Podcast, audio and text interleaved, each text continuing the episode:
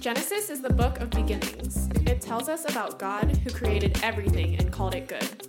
It teaches us about humanity, how things went wrong in the world, and God's plan to make everything right again.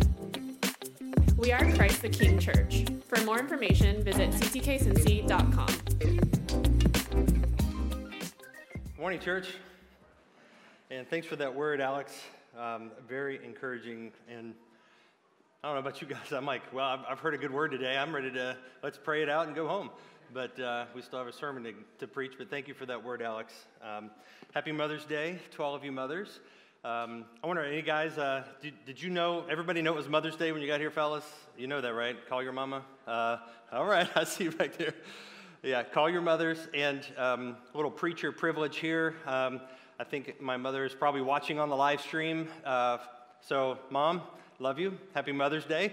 Also, Janice, my stepmother, Linda, my mother in law, happy Mother's Day to you. I've already told my wife she'll be at the 11, but happy Mother's Day to all the mothers in my life. Um, Yes, yeah. There you go. We can, we can thank our mothers. That's leadership, Trent. Way to go, man. All right, we're, we're doing a series in the book of Genesis. And currently, we're going through the life of Jacob. And today, we're going to look at how Jacob got more than he bargained for. Um, here's where we are. If you'll remember from ch- uh, two chapters ago, Genesis chapter 27, Jacob and his mother, Rebekah, um, they deceived his father, Isaac, into giving the blessing, the family blessing to Jacob. And so his brother, his older brother Esau, was furious about this and he badly wanted to kill Jacob. He threatened him, so Jacob was terrified and he decided to flee for his life. But just before he left, Isaac, his father, called him in and told Jacob exactly where to go and what to do. And when he got there, so here's what he said. This is Genesis 28, verse 2. Isaac said, Jacob, arise, go to Paddan Aram, to the house of Bethuel, your mother's father, and take as your wife from there one of the daughters of Laban, your mother's brother. So, Jacob leaves his father's estate. He couldn't take anything with him. He had to leave in a bit of a rush, uh, and he pretty much had $20 in his pocket and a tank of gas and hit the door, just out to go to this other long journey away. And as Ben Reynolds said last week in his sermon, uh, Paddan Aram is about 500 miles away. So this is a very, very long journey by those, by, it's a long trip today, but it was, it was a very long journey in ancient standards. Um, so he's going away from his hometown and his family to this new and unfamiliar place, and that's where we land in Genesis chapter 29. So, what I want to show you today is how God's providence was at work in Jacob's life not only to provide a wife for Jacob, as his father had said when he sent him away, but also to discipline Jacob. God's providence provided for him, but also disciplined Jacob in his own sin of deception. And so, what we're going to see is that God took Jacob's pattern of deceit and brought it back on his head through his uncle Laban. So, Uncle Laban, this guy, he had a graduate degree in deceit. And Jacob is about to swallow a shovelful of deception. It's going to be interesting. You ready to do this? All right, one of you. Let's dig in. Genesis 29. Genesis 29. Let's, um, we'll read 30 verses, well, we'll, we'll cover 30 verses today. Starting in verse 1. Then Jacob went on his journey and came to the land of the people of the east. As he looked, he saw a well in the field and behold, three flocks of sheep lying beside it. For out of that well the flocks were watered. The stone on the well's mouth was large. When all the flocks were gathered there, the shepherds would roll the stone from the mouth of the well and water the sheep, and put the stone back over its place, put the stone back in its place over the mouth of the well. Jacob said to them, My brothers, where do you come from? They said, We are from Haran. He said to them, do you know Laban, the son of Nahor? They said, We know him. He said to them, Is it well with him? They said, It is well. And see, Rachel, his daughter, is coming with the sheep. He said, Behold, it is still high day. It is not time for the livestock to be gathered together. Water the sheep and go pasture them. But they said, We cannot until all the flocks, flocks are gathered together and the stone is rolled from the mouth of the well. Then we water the sheep. While he was still speaking with them, Rachel came with her father's sheep, for she was a shepherdess. Now, as soon as Jacob saw Rachel, the daughter of Laban, his mother's brother, and the sheep of Laban, his mother's brother, Jacob came near and rolled the stone from the well's mouth and watered the flock of Laban, his mother's brother. Then Jacob kissed Rachel and wept aloud. And Jacob told Rachel that he was her father's kinsman and that he was Rebekah's son. And she ran and told her father. As soon as Laban heard the news about Jacob, his sister's son, he ran to meet him and embraced him and kissed him and brought him to his house. Jacob told Laban all these things, and Laban said to him, Surely you are my bone and my flesh. And he stayed with him a month. Now let's pause for a second. Okay, so having completed this 500 mile journey, Jacob arrives at Paddan Aram by this well of water.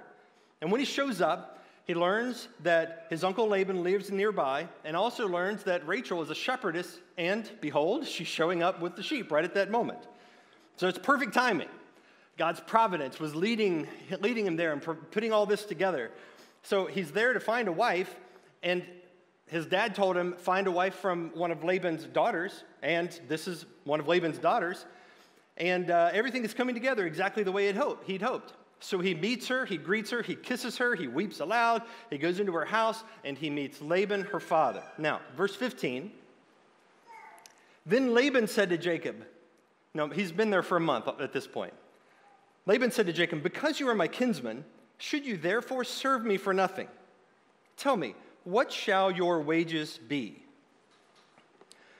So initially, Jacob was, was treated like an honored guest. So he's brought into the home and just kind of uh, brought in and shown hospitality, and they, they fed him, and he lived there. But it soon becomes evident that Jacob's broke. He doesn't have uh, a lot of money. So if you remember from previous episode, we've met Laban before. I mentioned it then in Genesis 24. In Genesis 24, Laban was Rebekah's brother, and he negotiated with Abraham's servant for Rebekah's hand in marriage, and the servant took him back to Isaac. If you remember that, Genesis 24. So, whenever that happened, the servant of Abraham, he came with lots of cash. And when he met Rebecca, he gave Laban some money and he gave, you know, the, gave Rebecca jewelry, and everybody kind of benefited when he showed up. So here's Jacob, and Laban's thinking, okay, I've seen this scene before. Um, Jacob surely has got this caravan that will arrive any moment now with all kinds of costly gifts and money. But a month goes by, and it's still just Jacob, and Jacob doesn't have anything. So what happened is that um, Jacob, Jacob is demoted. Laban is like, okay, you're not here with the bride price. I'm not going to benefit from this. So tell you what, why don't you just work for me and you name your wages and I'll put you on my staff and employ you. So he treats him like a hired hand. It, it, it's, it's a bit of a step down. And Jacob, he didn't have any money to pay for a bride price, but he does have another plan up his sleeve. Now, here's how this goes down. Look at verse 16. So Laban says, What shall your wages be? Verse 16. Now Laban had two daughters. Now we already know Jacob wants to marry, uh, marry his daughter. The name of the older was Leah, and the name of the younger was Rachel. Leah's eyes were weak, but Rachel was beautiful in form and appearance. Jacob loved Rachel, and he said, I will serve you seven years for your younger daughter, Rachel. Laban said, It is better that I give her to you than I should give her to any other man. Stay with me. So Jacob served seven years for Rachel, and they seemed to him but a few days because of the love he had for her. Okay, Rachel was the younger sister, and she's a pretty girl. It says that she was beautiful in form and appearance, and Jacob was infatuated with her. He loved her, he was excited to be with her. Leah was the older sister, and the way that the text reads, we can assume that she was not as attractive as her younger sister. It says that she had weak eyes. Now, that could mean one of two things. It could mean that she was unattractive, meaning that her appearance, her appearance was weak, the, her, the sight of her was weak, so she wasn't as attractive. Another, another way you could take it is that her eyes were attractive, but that was her most striking feature. Either way, the comparison is that Leah is either unattractive or she has one attractive feature, but Rachel was beautiful in form and appearance. So everything about Rachel was lovely, and that's why Jacob was so drawn to her. So Leah was, was not the loved of the two sisters. She was overlooked. She wasn't the preferred sibling. Now, Is anything sounding familiar yet? We have two siblings, an older and a younger, and one is preferred over the other, and the preferred sibling is the younger one. Maybe that sounds familiar. Does that sound like Jacob and Esau? We've seen this before. So, Jacob's problem was that he loved Rachel, but he didn't have money to pay a bride price. Now, I'm not going to go into explain what that's all about, nor about, well, I won't mention that just yet, but I'm, I'm, I'm, there's some things I'm not going to explain here, but to, i wrote a blog post about it, and I'm going to post it. Um, it's posted on my website now, and I'll put a link to it on Facebook uh, later on this week. But if you want to go to my website, dmichaelcleary.com, I've got a, an article about polygamy and other things that kind of explain the practices going down here. So if you want to check that out, dmichaelcleary.com, you can read it there. So Jacob didn't have the money to pay for a bride price, and so what he does is he offers to work. He offers his labor. And he says, I'll, I'll work for you seven years for, this, uh, for your daughter to marry Rachel. Now, Laban has a problem. Laban's problem is that the custom required him to maintain the birth order. And the, the custom is that the older daughters would always marry first, right? Well, let's see what happens. Verse 21 Then Jacob said to Laban, so these are seven years he's been working. Then Jacob says to Laban, Give me my wife, that I may go into her, for my time is completed. So Laban gathered together all the people of the place and made a feast. So, pause here. Jacob keeps his word, and after working seven years, he's eager to be married to his wife and take his bride. Laban makes these preparations and he assembles this wedding feast to celebrate. So, there's lots of food and lots of wine, as you would do in these days, as you would do in these days. You would have lots of wine at a wedding feast. And then later in the evening, here's what you would assume to happen. Later in the evening, Laban would present the bride to her husband and they would consummate the marriage. But the, the dad would present the bride to the husband for that uh, marriage to be consummated. All right, verse 23. But in the evening, he took his daughter Leah. That's not the one that Jacob wanted. He took his daughter Leah and brought her to Jacob, and he went into her. Laban gave his female servant Zilpah to his daughter Leah to be her servant. And in the morning, I love this. And in the morning, behold, it was Leah. That's just hilarious. behold, it was Leah. It's like, oh my goodness, what just happened to me? Uh, and Jacob said to Laban, What is this you have done to me? Did I not serve you for Rachel? Why then have you deceived me? So, how did this happen? Well, it was evening time, so it would have been dark. And uh, Jacob had been drinking because it was a wedding. And likely Leah would have been wearing a veil. So she, her face was covered, and so he, it was dark, she was covered, and he had been drinking. So he's not thinking that somebody might accidentally switch out the, the, the, right, the wrong daughter. But in the morning light, Jacob wakes up, and behold, it was Leah. He had slept with the wrong woman. Now, that may not, the significance of that is probably lost on many of us because in the modern world, we're just like, boy, that was weird. And that wouldn't mean anything else. But in the ancient world, they saw that sex and marriage go together. And so if, you, if a man were to have sex with a virgin, the honorable man would take her to be his wife. And this is actually part of the Old Testament law. Exodus 22, verse 16 says this If a man seduces a virgin, so not exactly the same situation, but there's a principle here. If a man seduces a virgin who is not betrothed and lies with her, he shall give the bride price for her and make her his wife. So Jacob and Laban both believed that sex and marriage belonged together, and so this is what happened. Jacob knew what this meant, that he was now obligated by custom and later by law, he's obligated to take this woman to be his wife and to pay a bride price for her. So naturally, Jacob is livid. How dare Laban deceive him? Who dares deceive Jacob? Well, by what Laban did by switching the firstborn and the secondborn is something that Jacob himself had done. He did it to his dad whenever he presented himself as Esau when actually he's not Esau. See, do you see what's happening here? Providentially, God is working things out to where Jacob is getting a taste of his own medicine. Switching the birth order is exactly what he had done before. Verse 26. So Jacob responds, he's incredulous. Why'd you do this? Verse 26 Laban said, It is not so done in our country to give the younger before the firstborn. Now that's a jab. That's a bit of a subtle jab. He's like saying, Well, maybe where you come from, you switch up the birth order and it doesn't matter. But over here in our country, we do things the right way. We maintain the custom in the birth order. So, Jacob, I don't know what, how things are with you, but we do things by the book over here. Verse 27.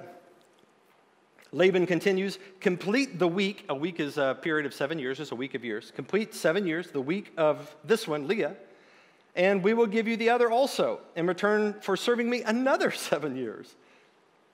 Jacob did so and completed her week. Then Laban gave him his daughter Rachel to be his wife. Laban gave his female servant Bilhah to his daughter Rachel to be her servant. So Jacob went into Rachel also, and he loved Rachel more than Leah and served Laban for another seven years. So, from the way that it appears, um, Jacob married Rachel right away. So he married Leah. Behold, it was, or behold, it was Leah. And then he uh, went to Laban. He was all upset. And Laban said, Hey, complete the week of Leah, and I'll give you Rachel also in return for serving me another seven years. And then, presumably, it, it, the way the text reads, it's, it's not exactly crystal clear, but it's, uh, it's fairly evident that, that he married Rachel right away, but then continued to honor his word and serve another seven years. So he's on the hook to work for Laban another seven years. That's 14 years for these two daughters. Laban, he got what he wanted. He got it through deceit, but he got what he wanted. Both of his daughters got married, and he got 14 years of hard labor out of it for a bride price. Jacob also got what he wanted, but he got more than he bargained for. He was duped into a second marriage that he didn't want. So even though Jacob, when he left his home, he fled one sibling rivalry with Esau, his brother, and then he married into another one. And even these marriages created a new sibling rivalry between Rachel and Leah. And this tension between Leah and Rachel is going to continue to escalate, yet God will providentially use it to fulfill his purpose. Now, we're not going to get into all that this week. That's next week, is the, the tension between Rachel and Leah.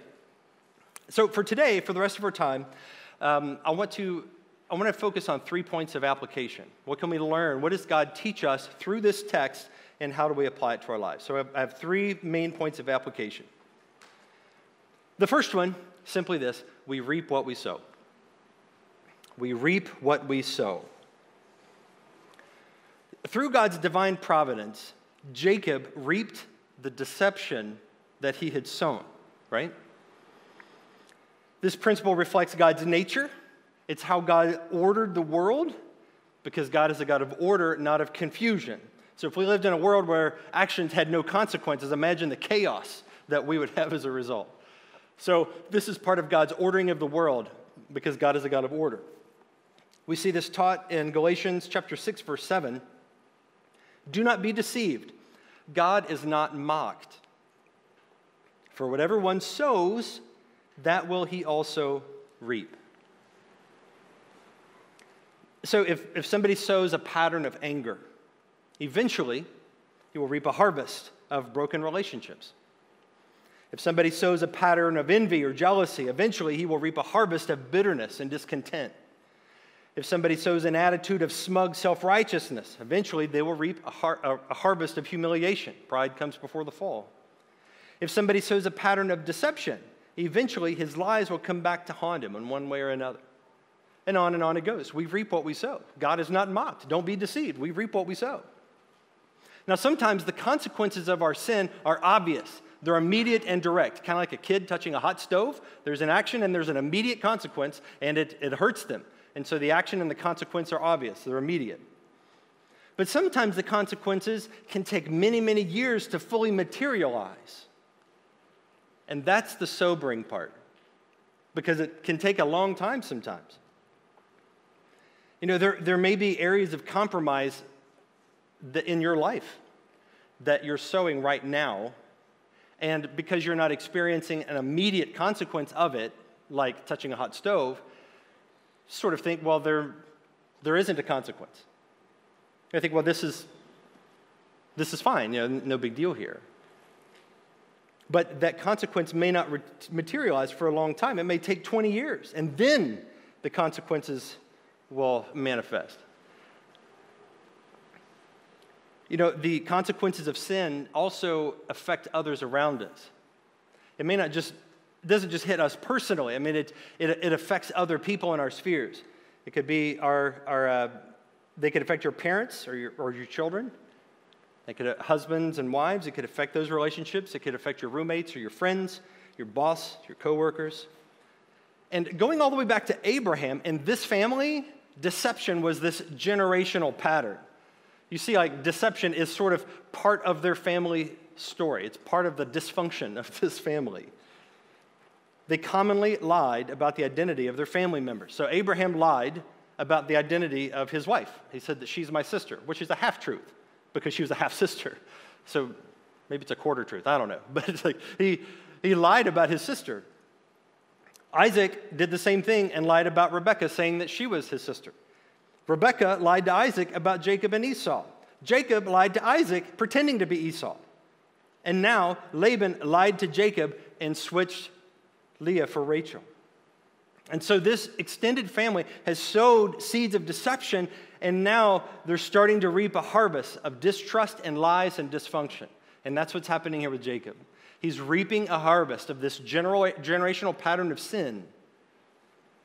Galatians 6 says, Sin has consequences. Don't be deceived. God is not mocked. We reap what we sow. That's the first point. Here's the second point. The second point is that God will often providentially use one man's sin to teach another man not to sin. Let me say that again just so you can, so you can get it. God will often providentially use one man's sin to teach another man not to sin. So God's hand of providence is always at work, right? I mean, God is, he's, he's directing the affairs of the world. Nothing happens beyond God's control, even though God's hand of providence may often be hidden from our eyes. We don't, we don't always see it. So, and, and this is recognized universally. So, if, if, whenever somebody reaps what they'd sown in a fittingly ironic way, what do Hindus call it? Karma, right? Now, in, in our modern secular world, we have a different term for it, which is poetic justice. We just say they're getting what, they're getting what was coming to them in this ironic way, and it's, it's often funny. But Christians, we know that we know there's more going on here. This is God's providence at work in the principle of sowing and reaping. There was a couple years ago, there was this dude who uh, he had this experience. He basically got his 15 minutes of fame with this prank that he did on live TV. It was a seemingly small thing, but on ESPN's College Game Day, uh, he held up this sign, and the sign had his Venmo account on it, and he was asking people to donate to his account for beer money, this college kid. Um, you know, of course, it was on ESPN, so people thought it was funny, and so people started sending him money. And then the news picked up about it, and they sort of did a story about it, and it generated more publicity, and so more people that would go back and watch the clip, they would send him money. So this dude started uh, collecting a ton of cash for beer money because his Venmo account was, was getting known around the world. So, um, you know, as it goes, he decided that it's, he doesn't need, I don't know, however many thousands of dollars of beer money. So he just said, you know what, I want to I wanna pay it forward and donate all this money to charity. So he gave all this money to a children's hospital. And then, you know, to add more of the good vibes, Venmo and Anheuser-Busch, they decided we're going to match whatever whatever donations, we're going to match it to this children's hospital too. That's, that's a great story, right? Well, there was a reporter who doesn't have a sense of humor. And uh, this reporter dug up some old tweets that the guy had done whenever he was 16 years old. Because as it turns out, 16 year old kids can say stupid things online. And it, it doesn't stop when you're 16, I guess. Anybody can do this. So he tweeted some crude jokes. Well, the reporter decided to humiliate this guy in the newspaper. And, you know, you reap what you sow, right? I mean, he tweeted something bad and he's reaping what he's sown. So, yeah, but there's even more to it. Because as it turns out, that readers of the newspaper didn't like how that reporter treated that guy, and so they, the readers did a little tweet scraping of their own, and they dug up some tweets that the reporter had, had tweeted. And so it, turns out that that reporter had tweeted even worse things and more crude things than the 16 year old kid did, or the guy when he was 16 years old. And so they're like, hey, we don't like that you're going to destroy this dude's reputation, so we're going to expose your hypocrisy and show the world what you had said. And then that reporter, he had to go on his own apology tour and you know, tell everybody what he had done wrong.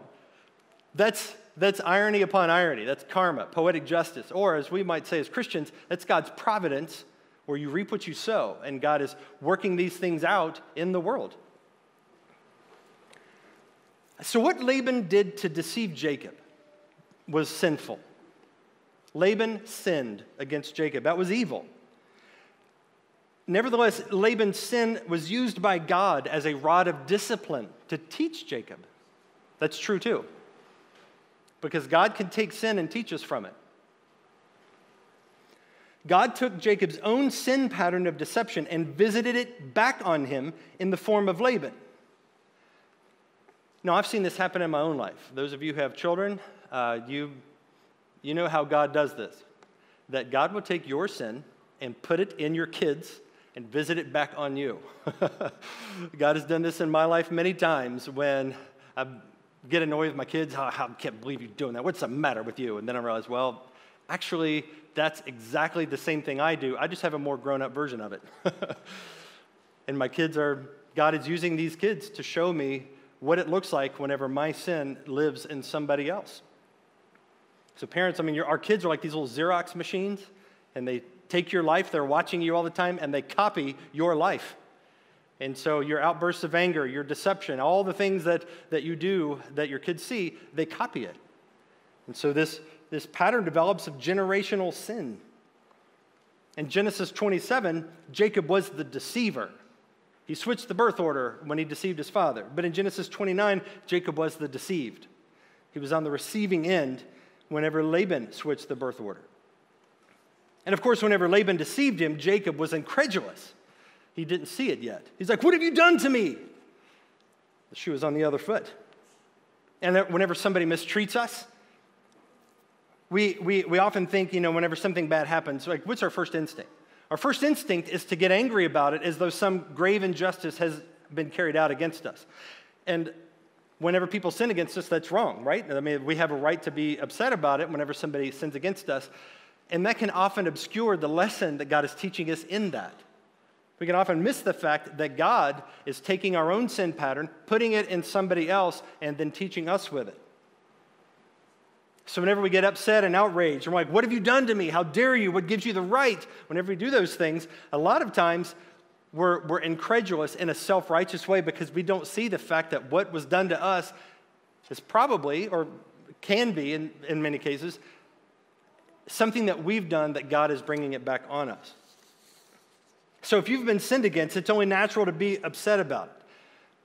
But what if God is using that sin that somebody else did against you to discipline you? Jacob didn't see it here. He was, he was irate. And yet God's hand of providence was at work showing Jacob his sin. Things like we can be quick to, to, to blame sin, to, to, assign blame out there. Like the problems in my life are out there somewhere. Somebody else is wronging me, somebody's mistreating me, they're doing me wrong. And not take responsibility for our part in the problem. The thing with Jacob, he was the perpetrator long before he was the victim of deception. And God gave him a taste of his own medicine. Now, in our modern society, we, we're masterfully trained and discipled into assigning blame on other people, you know, playing the victim and it's somebody else's fault and not take responsibility for ourselves. And so much more rarely do we look in the mirror and take account of our own lives and realize have I contributed to this? Have, have I made this situation worse? Am I reaping what I've sown? Or even prayerfully ask, Lord, are you disciplining me? That's a good thing to, to examine too. So if your boss is mistreating you, is it all his fault? Or have you spoken of him honorably? Have you gossiped? Have you been difficult, a difficult person to work with? Maybe you've contributed to the problem. If you didn't get the grade you think you deserved, well, have you given your best effort? Is it the teacher's fault? Is it the test's fault? Is it somebody else's fault, or did you just not give it your best effort and you don't want to take responsibility for not doing the work? Let's say your husband isn't leading your home very well. Well, have, have you respected him and honored him as the head of the home? Have you treated him with contempt? And let's say that your wife is nagging you. Well, if, if she's getting on your case, have you been passive? Have you been lazy? Have you been indecisive? Have you been easy to follow? It's so easy to, to find the blame out there somewhere. And it's so much harder to take a look in the mirror and realize that I've, I've, I've contributed to this problem. I'm reaping what I've sown. I'm, God, is, God is giving me a taste of my own medicine. So uh, we need to be more honest with ourselves because most of our problems are not out there somewhere. Most of our problems We've at least contributed to it in some way.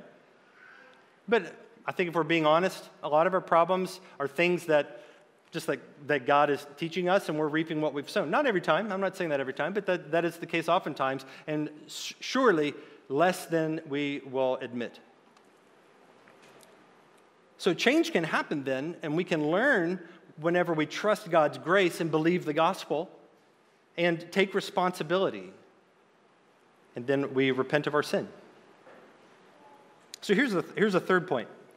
Third point is this God will providentially, God providentially works through evil to bring about a glorious good that we can't always see.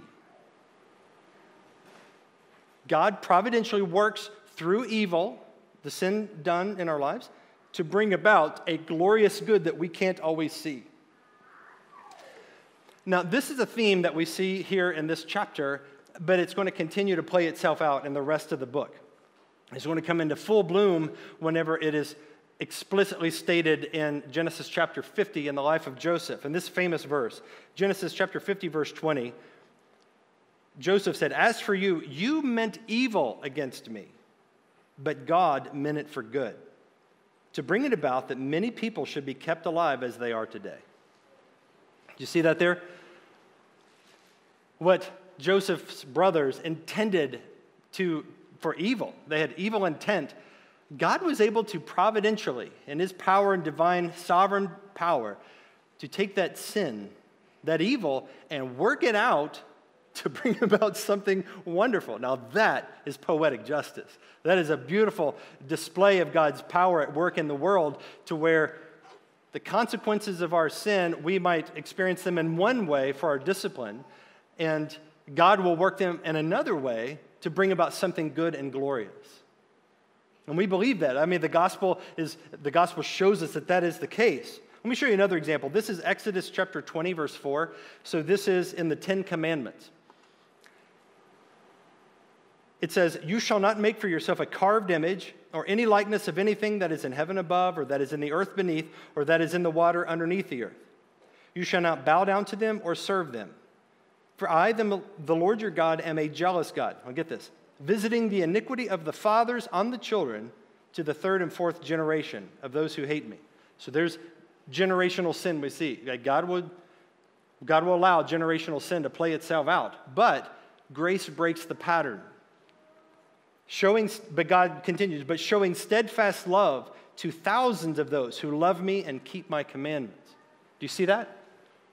When God redeemed his people out of Egypt, he broke that pattern and said, There's a new way to be. There's, there's a generational sin that can, that can be passed down three or four generations, but there's also a grace pattern that upends the normal way of things where God brings good for thousands, thousands of generations.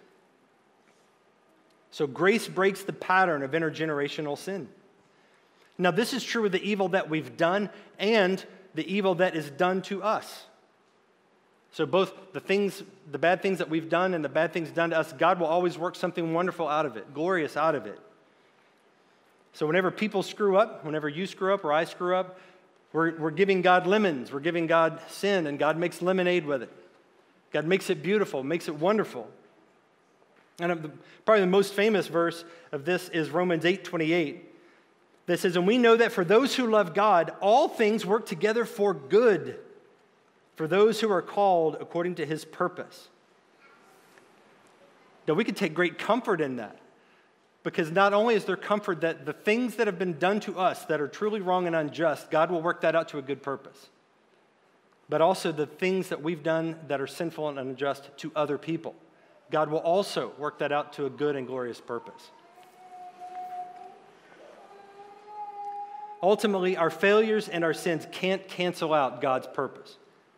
God always takes our lemons and makes lemonade. God takes the sin we do and the sin that is done to us and somehow weaves them together into his purpose to perfectly bring about what he ordains. And the best example of this is in the cross of Christ. Acts 22, verse 23 says, This Jesus delivered up according to the definite plan and foreknowledge of God that's a good thing. God's sovereignly in this work. You crucified and killed by the hands of lawless men, and God raised him up, loosing the pangs of death because it was not possible for him to be held by it. So, this evil, most wicked thing that could be possibly done to murder, or crucify the Son of God, God worked something beautiful out of it, and that was according to his plan and purpose. His, his, his providence was at work here. He brilliantly wove human sin and evil into the fabric of divine good. And so we've got these two truths that we, we need to hold them in tension. I mean, on the one hand, God holds people accountable for the sin and evil we do. We reap what we sow. That's true. And yet, God uses that sin and evil to bring about an ultimate good because God's purposes can never be thwarted. That's also true. And all of this is enabled by his, his grace that, that, that covers us in our sin and disciplines us for our sin so that we can learn not to sin, and yet when we do sin, he brings something good out of it. And of course, Jesus is Lord. God is sovereign over the past, the present, and the future, and he's better at making lemonade than Chick-fil-A. And we trust God that he will bring good from the evil that has been done to us and from the evil that we've done to others. So whenever we screw up and we make a mess of things, yeah, God may discipline us. God may take that sin, put it in somebody else, visit it back on us to train us not to sin. So what do we do? I mean, we, we, we, we recognize it when we see it happen. We ask God to help us to see it. And then when we see it, we confess it and repent. And in the power of the Holy Spirit, we make changes going forward. So it's like we're driving down this road, and it's the road of grace. And on this road, we've got the road ahead and the road behind. In the rearview mirror, we look and we can see the road behind us, and we trust that God can make something good and beautiful out of all the things that's in our past. And then on the road ahead, in the windshield in front of us, we trust God for his strength and power to keep us from sinning again in the future. And God's grace extends the whole line. At every point, God's grace is, is working in and through every situation. And the bad things you do, the bad things done to you, and His grace is working out something good in all those situations. All of this is by His grace, purchased for us at the cross through Jesus and His life, death, and resurrection. And ultimately, see the pattern of sowing and reaping fulfilled and overturned in a way by grace in our own lives. So at the cross, Jesus reaped what we had sown.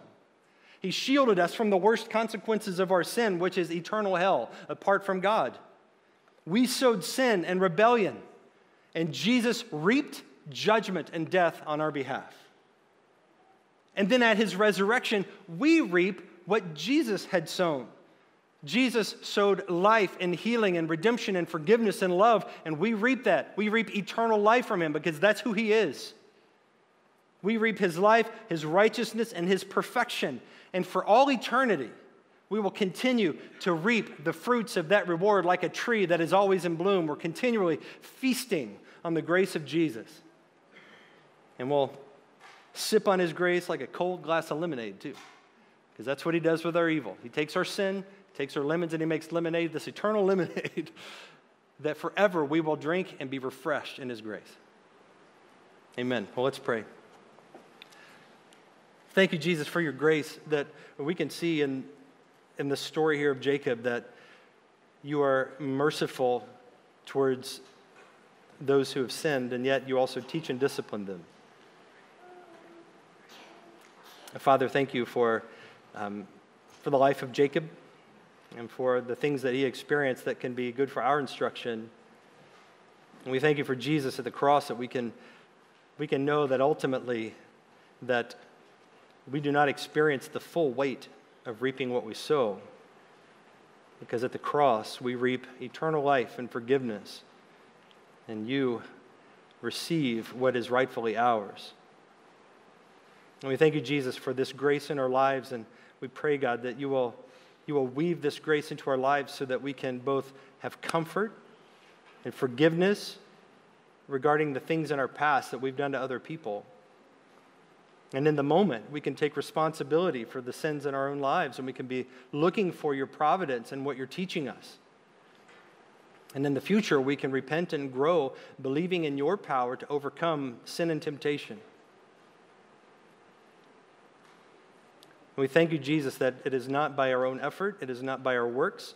We are not saved or any, anything of the sort because of our own effort, but it is all by the grace of God that is purchased for us at the cross.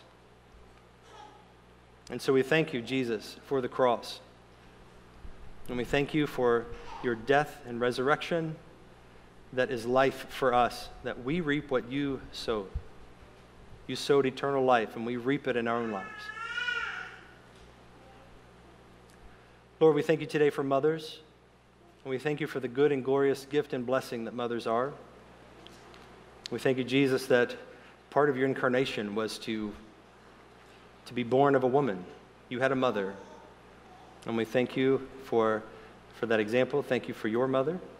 And we thank you, Jesus, that you have given us the pattern not only of um, motherhood in the natural way, but also the spirit of motherhood, as we saw in Romans 16.